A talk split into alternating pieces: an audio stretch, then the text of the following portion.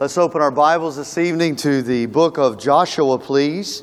And if you would find Joshua uh, chapter 6, I trust that you've had a, a great day. I know uh, revival meetings like this are hard on the body, uh, but they are good for the soul. And uh, I appreciate, even through uh, long work uh, days that you taking the time to uh, prioritize this evening together. And uh, so many of you have been faithful to come each uh, service. Of course, we have uh, one more to go, and I hope that you'll uh, make that extra effort to join us tomorrow evening as we conclude our time together. And I, I, I do appreciate your faithfulness. It's been a good day for me. I appreciate so much your hospitality and the kindness given to me for the room and your pastor's been so generous in, in uh, providing uh, meals throughout our time together. I uh, mentioned, I think, Sunday that our church is planting a church in uh, New York City. They're in the Bronx, in the Throgs Neck uh, neighborhood. We've been doing that for many years, and uh, so our church planter there was able to come down this morning, and uh, we're spending a few hours together today. Ken Baker, uh, you pray for him if you ever find yourself in New York City on a weekend and you can't get back to Open Bible uh, by Sunday. I, I, think you ought to stop in and see him. They've got an incredible uh, work of God. In fact, he'll be closing, Lord willing, in the next few days on the building that they've been meeting in for the last couple of years. It's a miracle of the Lord. Very few churches in New York City own their own facility.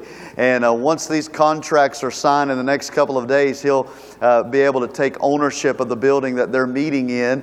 And uh, it's a great facility. It holds about 150 in the worship center, and uh, they're already maxing that out. They're looking at going to multiple services on Sunday morning in addition to the Sunday afternoon service that they're having.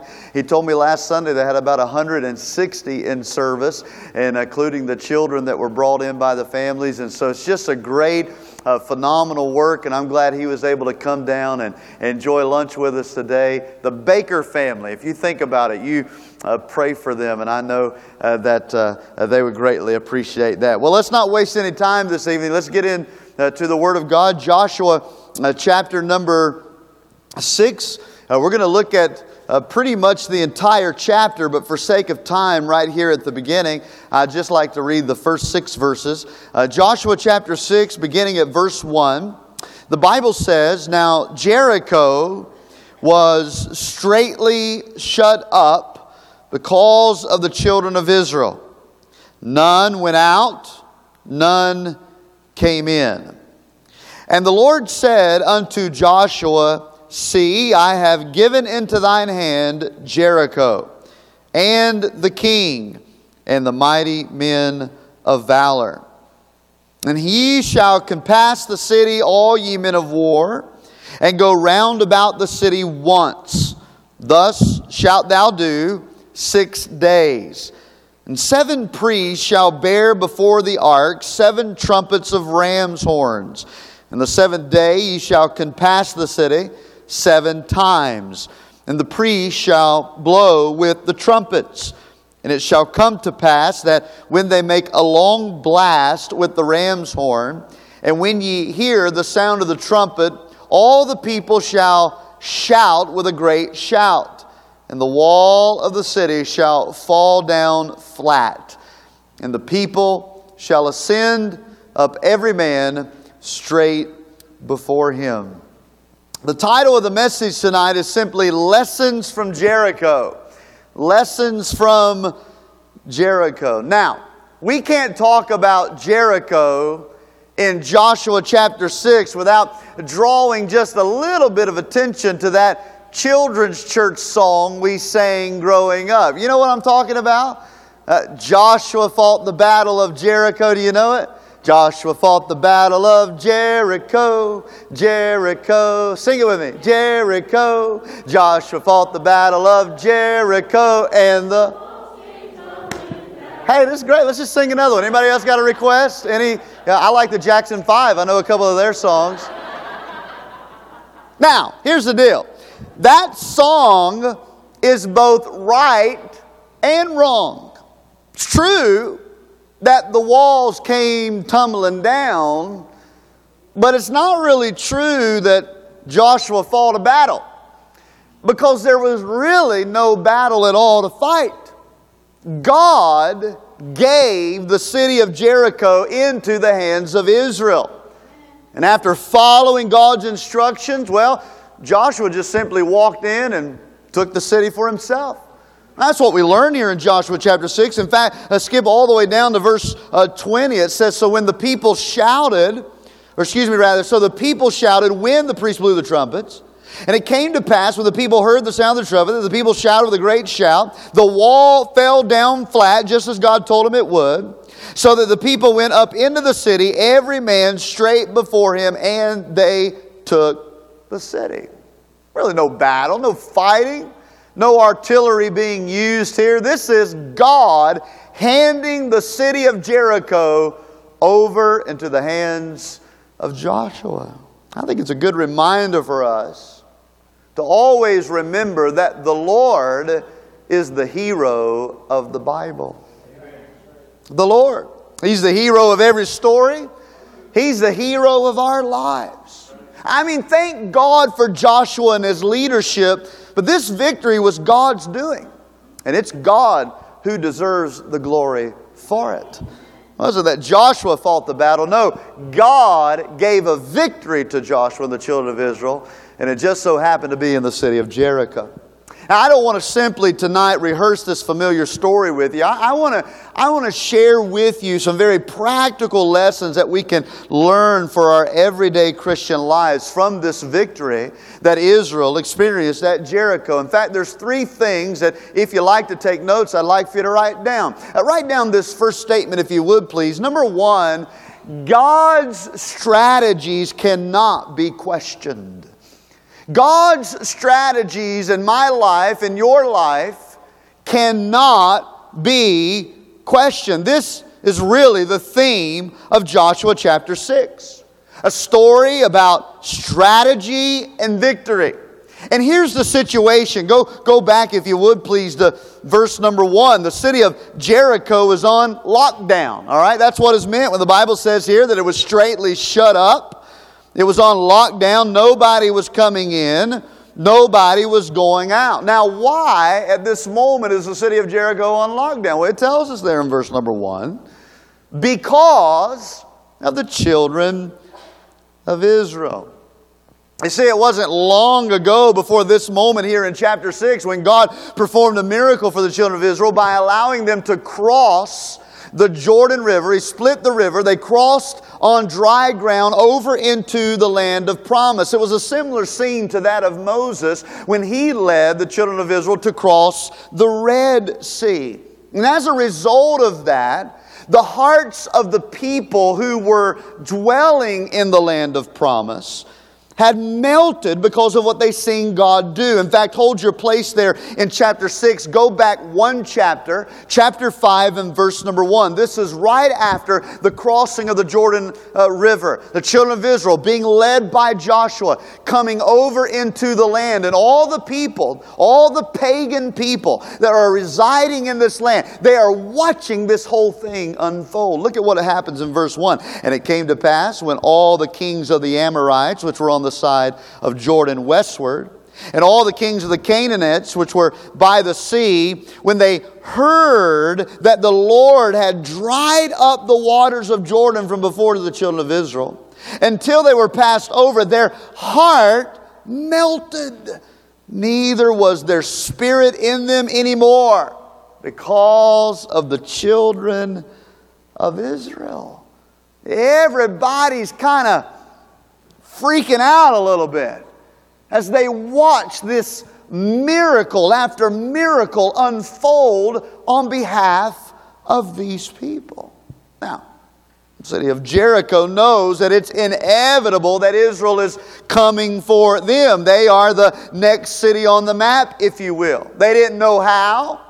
They really didn't even know when. But what they're doing in chapter 6 by locking down the city is they are preparing for battle. But what the city of Jericho didn't realize, however, was that this would be a siege like they had never seen before. Now, we can't get the wrong picture about Israel here. Because I don't believe for one moment that the city of Jericho was intimidated by Israel.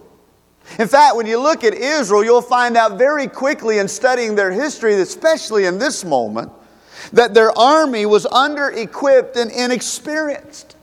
Nothing about Israel in a military manner frightened Jericho at all, except one thing, and that is their God. It wasn't the people Jericho was afraid of, it was the God of the people that they were afraid of. We get a little hint of that again back in verse 1 of chapter 5 when it says, They heard that the Lord had dried up the waters. They heard that God had done this miraculous thing for the children of Israel. This is why they're so afraid. This is why the city of Jericho is on lockdown. Not because of the people people of Israel, but because of the God of Israel. It's a good reminder.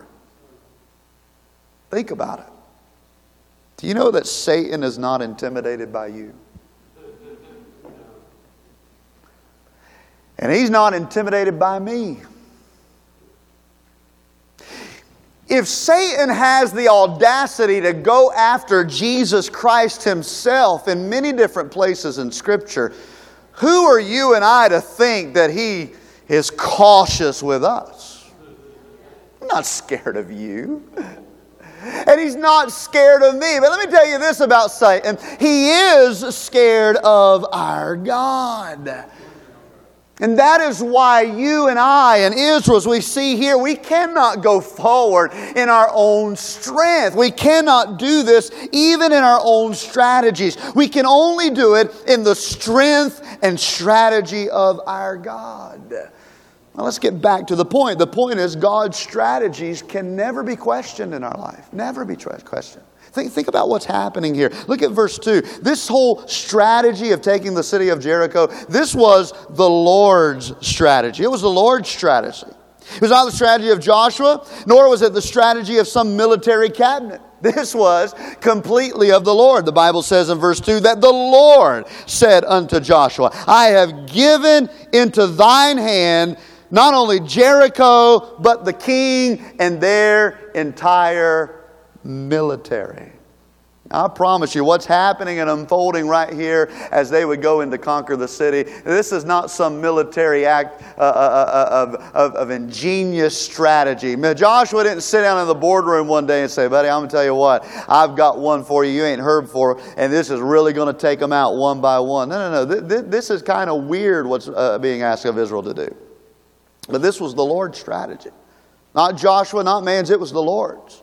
Which leads me to the second thing. It's not only the Lord's strategy, it was a peculiar strategy. A peculiar strategy. We see that in verses 3 and 5. You can pass the city, go around the city once. You're going to do this for six days. All right, you see, see what he's doing? You know the story.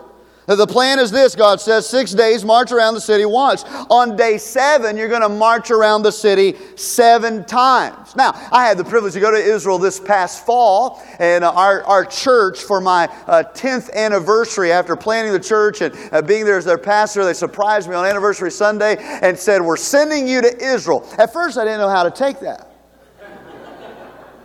We love you so much. Uh, we're putting you in the middle of the biggest terrorist activity the world has ever seen. I have a thought maybe they didn't want me to be their pastor anymore. I'm going to go over there. I'm going to die. It's going to be into my, my legacy right there in Israel. But I understood the compassion behind it. I was greatly uh, loving the idea that the church did it for us. And Kathleen, my wife, and I, we went to Israel. We got to visit a lot of places. We got to visit the ancient city of Jericho. It's under Palestinian control today. We had lunch in this little shop, and then we went uh, about seven stories up into this building, and we got to look down into what the city of Jericho was like. Easily, easily. It was a small city. Sometimes we look at the flannel graph from our old Sunday school days with the children, or put these pictures up on the screens, and we think these huge, massive cities. How can an army around a place seven times. Well, Jericho was really a small city. This was doable, they could do it. And so that was God's plan. March around the city one time for six days. On the seventh day, march around it seven times. But here's what you're going to do. At the end of the seventh time, when all the trumpets start blowing, everybody's going to shout. I mean, you really rear back and shout as loud as you can shout. And you'll win the battle. So, no guns, no, no bows and arrows, no swords, no shields. You, you want us to go with trumpets. You want us to march around the city.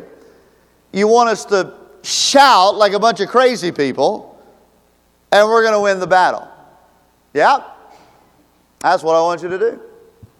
It was the Lord's strategy, it was a peculiar strategy. But I wrote this down in my notes. It was a strategy guaranteed to work.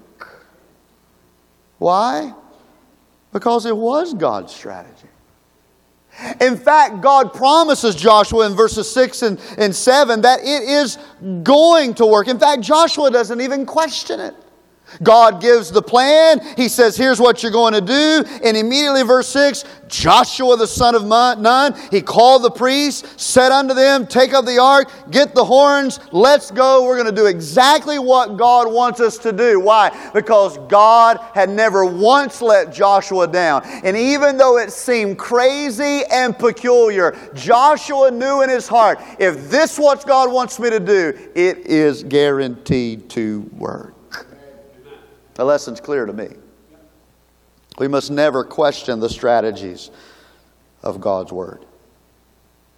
What He may be asking us to do may seem peculiar to others, perhaps even to us. But God's strategies are always guaranteed to work. That's the first lesson that we learn. Here's the second lesson that we learn. Write down number two. Not only are God's strategies never in need of questioning, but secondly, God's purposes are carried out in our daily routines of faith. God's purposes are carried out in our daily routines of faith. Consider the strategy again. Israel had been promised this great victory over Jericho, but the approach for Israel is nothing big, nothing inventive, nothing clever from a human standpoint. In fact, it was a routine exercise that lacked a lot of luster. But it was to be carried out every single day. So, day one, they get up, they gather their stuff, as we read here. They march around the city. They go back to camp and they go to bed. On day two, they get up. They gather their study, uh, stuff. They march around the city once. They go back to camp. They go to bed. On day three, they get up. They gather their stuff. They march around the city. They go back to camp. They go to bed. Guess what they did on day four? You ready? They got up. They gathered their stuff. They marched around the city. They went back to camp. They went to bed. And this they did every day. Now, let's just use our imaginations a little bit. Let's suppose that the news media existed during this time. And they demanded that the general give them a daily briefing of what was going on between the warfare of Israel and Jericho. Someone perhaps raises their hand as Joshua the general is standing over to the side and they say, uh, uh, General, what, what are you doing out there? What's your, what's your big plan for victory against Jericho? Do you have a vision for how you're going to do this? Joshua might have responded like this Well, you know, got a couple of days left. We're just going to. We're just going to get up every day and do what we know to do. Uh, not, nothing special, guys. No big secret to uncover. We're just going to keep our routine of faith. We're going to follow God's strategy and leave the results up to Him. I'm sure that the news media might have thought to themselves, well, this is not exciting. This is not fun. This is not no good story to report. We need you to give us something cutting edge, something nobody else is doing. Tell us, Joshua, that secret of military warfare. I think far too often in the Christian life we often focus way too much on the big idea or that never thought of before plan that may be the key to bring us success and victory when in reality the Christian life is just getting up every day of my life and by faith routinely doing what I know I'm supposed to be doing. I'm often asked, Pastor, what's your vision for your family? What, what's your big goals for the church? What big plans have you come up with to see God do something big? What cutting edge ideas do you have to share with us? I'm afraid I'm quite a boring person. And so my answers are often very disappointing to those who come seeking those big ideas. Because, in all honesty, I, I just want to get out of bed tomorrow. And if I have enough strength to get out of bed tomorrow, then I hope I'll have enough strength to open up my Bible and read it. And if I can just get through my Bible reading without any distractions and without any disruptions, I'd, I'd like to be able to spend some time in prayer with God without thinking about all the other things that I need to think through. And, and I just want to be able to love people with kindness the way that Christ would love them. And I, I, I just hope I'm a good husband to my wife tomorrow and a good father to my kids and a good pastor to my church. I, I'm just going to do the same old routine every day, knowing what I'm supposed to be doing, and I'm just going to leave the rest up to God. This they did, verse 14 says. Look at it. This they did for six days. The same old thing. The same old thing. The same old routine, the same old strategy, but a purposeful one. One that was fueled by faith in God's Word. Can I encourage you tonight, Christian? Stop looking for more. As if God's routines are not enough for you. Stop looking for that next big idea for your life and family or that next big breakthrough as if the simplicity of what God has asked you to do is insufficient. I know you're tempted with it, and so am I. It's hard when people come to my office who I know are faithful and they do love God and they read their Bibles and they're training their kids up in the nurture and admonition of the Lord the best that they know how and they never miss a service and they're serving and they're singing. I believe it's not Phariseeism. I believe it's genuine and it's true. And they'll come and they'll say, Pastor, I just, I just feel like I've been doing the same old thing in my Christian life. Isn't there something more for me? Sometimes there's not always something more. It's just the same routine. The just shall live by faith.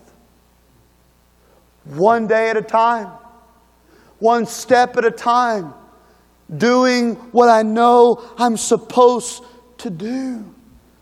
And I believe at times we Christians need to just stop and be at rest in the daily routines of the Christian life. For it's in those routines of faith I believe God does His greatest work.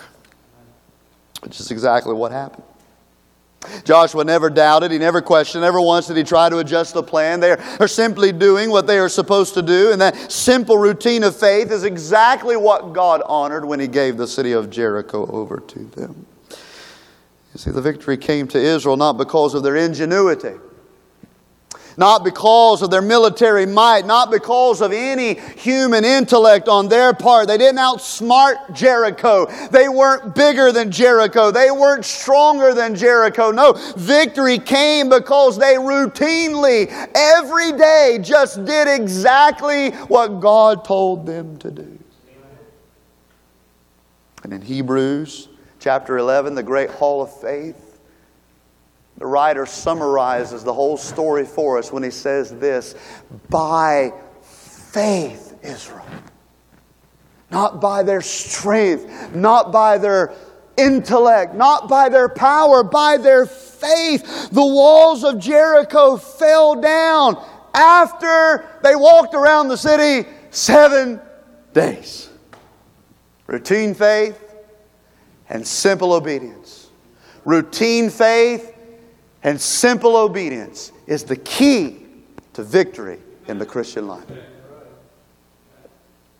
Where do you see yourself in five years, Pastor? I have no idea. But I hope in five years I'll get up just like I did today. Spend time with God, love people, serve the gospel, and then watch the Lord bless the simple routine of daily faith. Number three, would you write down the third one, please? What else do we learn from Jericho? We learn that God's strategies need not be questioned. We learn that God's purposes are carried out not in the big things, but in the daily routines of faith. But number three, would you write this one down? Our victories must be met with the right focus. And then put off to the side there what that focus is. Our victories must be met with the right focus. And what is the focus? Here it is. You ready? The glory of God. The glory of God. That's where we come to the rest of the chapter. In fact, look at the end of verse number 16. It's very clear. And it came to pass at the seventh time when the priest blew the trumpets, Joshua said unto the people, Shout! Shout! Can you imagine what Jericho's thinking? They're all looking out their windows, just waiting. They got their shields and their swords ready to attack. And instead of lifting a single military article, they just start screaming. And when they did, Joshua says, For the Lord hath given you the city. Shout because God has done this for you. Don't miss this. Don't let a victorious moment get to your head. Be reminded that our victories are the result of a sovereign and gracious God who bestowed that victory upon us, who gave us that city who brought that success, who bestowed that victory. Listen, the temptation is to focus on us and what we've accomplished when the entire thing is God's strategy and God's protection and God's victory. The glory of God. In fact, we see this reminder of God's glory in the fact that not every victory is always about us. Verse 17 through 19, all the spoils were to be given only to God for use in the treasury. This was a little bit unusual. Look at it there in verse 17. Then the city shall be accursed, even it, all that are therein to the Lord. Only Rahab the harlot shall live she and all that are with her in the house, because she hid the messengers. And ye, in any wise, keep yourselves from the accursed thing, lest ye make yourselves accursed when you take of the accursed thing. Look at verse 19. But all the silver and gold and vessels of brass and iron are consecrated unto the Lord. They shall come into the treasury. Typically, in warfare, the victors get the spoil. Israel could go in and take for themselves what was left behind, but God said no. You can't keep any of it. Now, we realize there was a little problem a few chapters later because not everybody followed God's instructions. But the point is well made. That if this was solely about Israel, God would have said, hey, this is no big deal. Just go right on in and do what you're supposed to always do and, and take the spoils. But God said, no, no, no. Nobody touch the spoils. Nobody get it. Put it in the treasury. It's to be used for God and God alone. Not only that, but in verses 22 through 25, Rahab and her family were to be rescued, just as God promised. Look at verse 25. And Joshua saved Rahab the harlot alive in her father's house and all that she had. And she dwelleth in Israel even unto this day, because she hid the messengers which Joshua sent out as a spy. The victory is yet to be about Israel. The victory is about the spoils going into the treasury of God. The victory is about Rahab the harlot and her house being saved from the devastation. And then when you get to verses 26 and 27, you see that God's man was elevated. He was assured of God's hand upon his life and leadership. Verse 27 particularly says, So the Lord was with Joshua, and his fame was noised throughout all the country. You see, this was a great victory for the nation as a whole, but it wasn't just about them. It was about God's glory. And God's glory will manifest itself in ways beyond ourselves, in ways beyond our own accomplishments. Yes, His glory must be our focus in the victories that God brings to our life. Because it's not always about me. It's about God's greater purpose. I was recently complimenting a member of our church who has experienced recently some great victories in their life. I'm talking about life transformation. A husband walking out herself being in and out of jail for months at a time. An addict to any drug that you could possibly think of. God has so powerfully transformed her life as she returned to Him. And this was no person who grew up in a bad environment. This was the daughter of a youth pastor. This was a girl who went to the college my wife graduated from, Christian college. The path was paved in front of her to have the best opportunities. But her life quickly began to spiral out of control. We watched God do a miracle and after church one Sunday morning, I spoke with her at the front of the auditorium and I began to compliment how faithful she had been. I called her name and I, I said, I'm so proud of you.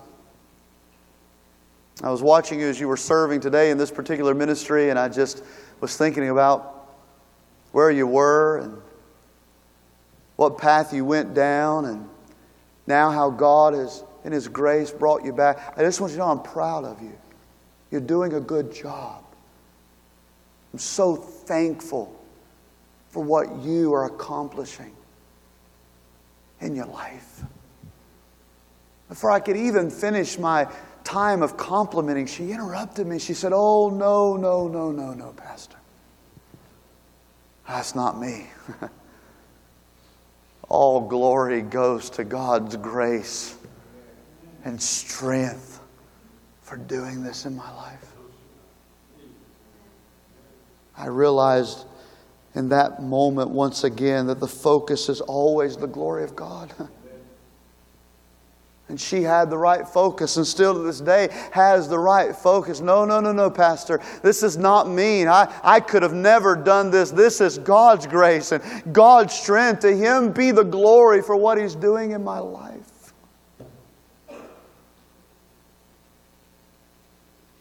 It's not always about us, it's always about His glory. And that's what Jericho teaches us. that we need not question God's strategies. That, that we just simply every day of our lives need to rest in the daily routines of faith and obedience. You may be tempted to look for more, but just get up tomorrow and do what you know you're supposed to do and watch God bring the victory in your life. But when He does, remember that God's victories always have a greater purpose. It's not always solely about me. It's about the greater work, the greater work of His sovereign plan in the lives of people that may, in my life, I have never even known. That's the lessons of Jericho.